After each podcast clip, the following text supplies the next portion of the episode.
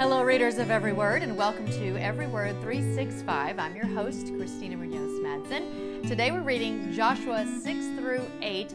Who remembers the song about Jericho and the walls that came tumbling down? Go ahead, you can sing it. And the walls came a tumbling down. I don't remember it very well, but I remember learning it and singing it as a child. And that's what we got to read about today. So, of course, I'm including a link from Got Questions on all of that.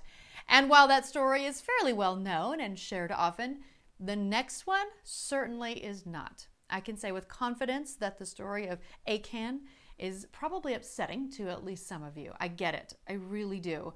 But I feel like this is why it's so important to read all these Old Testament stories so we really do learn to revere God as the creator of all things. It seems like pride has crept into our society and tells us that since we are good people, our God shouldn't be so harsh. But even the Bible says that our hearts deceive us. The human heart is the most deceitful of all things and desperately wicked. Who really knows how bad it is? That's in Jeremiah 17 9. It's one of my least favorite verses of the Bible. But again, I didn't create this stuff. I didn't write this stuff. I'm not the creator of the universe. We must recognize that since the fall of man, when sin entered into our world, we are sinful creatures. Now, we don't have to hang our heads and mope around feeling bad about that for one reason and one reason only Jesus. But if it weren't for His grace, we'd all be falling short. Am I right? This is going to sound very harsh, but I once heard someone say the next time you create an entire universe, you can do it differently. But until then, it's not for us to decide whether or not we're okay with what God does.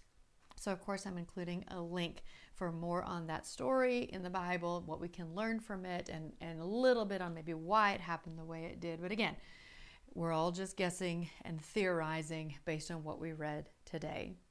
Are you tempted to disobey God today, concluding, it's my life and I can do with it as I please? Then stop and consider what will disobedience cost you personally? How will it affect others around you? God has strength for you to overcome instead. Will you turn to Him right now and trust that strength? That is in today's daily walk. And I just think it's so good and some good questions for all of us to ask ourselves. Don't forget how important it is to stick with us until we get to the New Testament. If you've gotten behind, paperclip the readings you've missed and start with today or tomorrow's reading. That is the best way to get through this because otherwise you might just think it's too much, drop out, and quit. And that's the worst thing you can do and something that Satan takes a lot of joy in. So don't help him be happy. Tomorrow is Joshua 9 through 12. Happy reading! This episode is brought to you by Travel with Friends. Travel with Friends provides the absolute best experience in group travel. Our mission is to be with you through it all.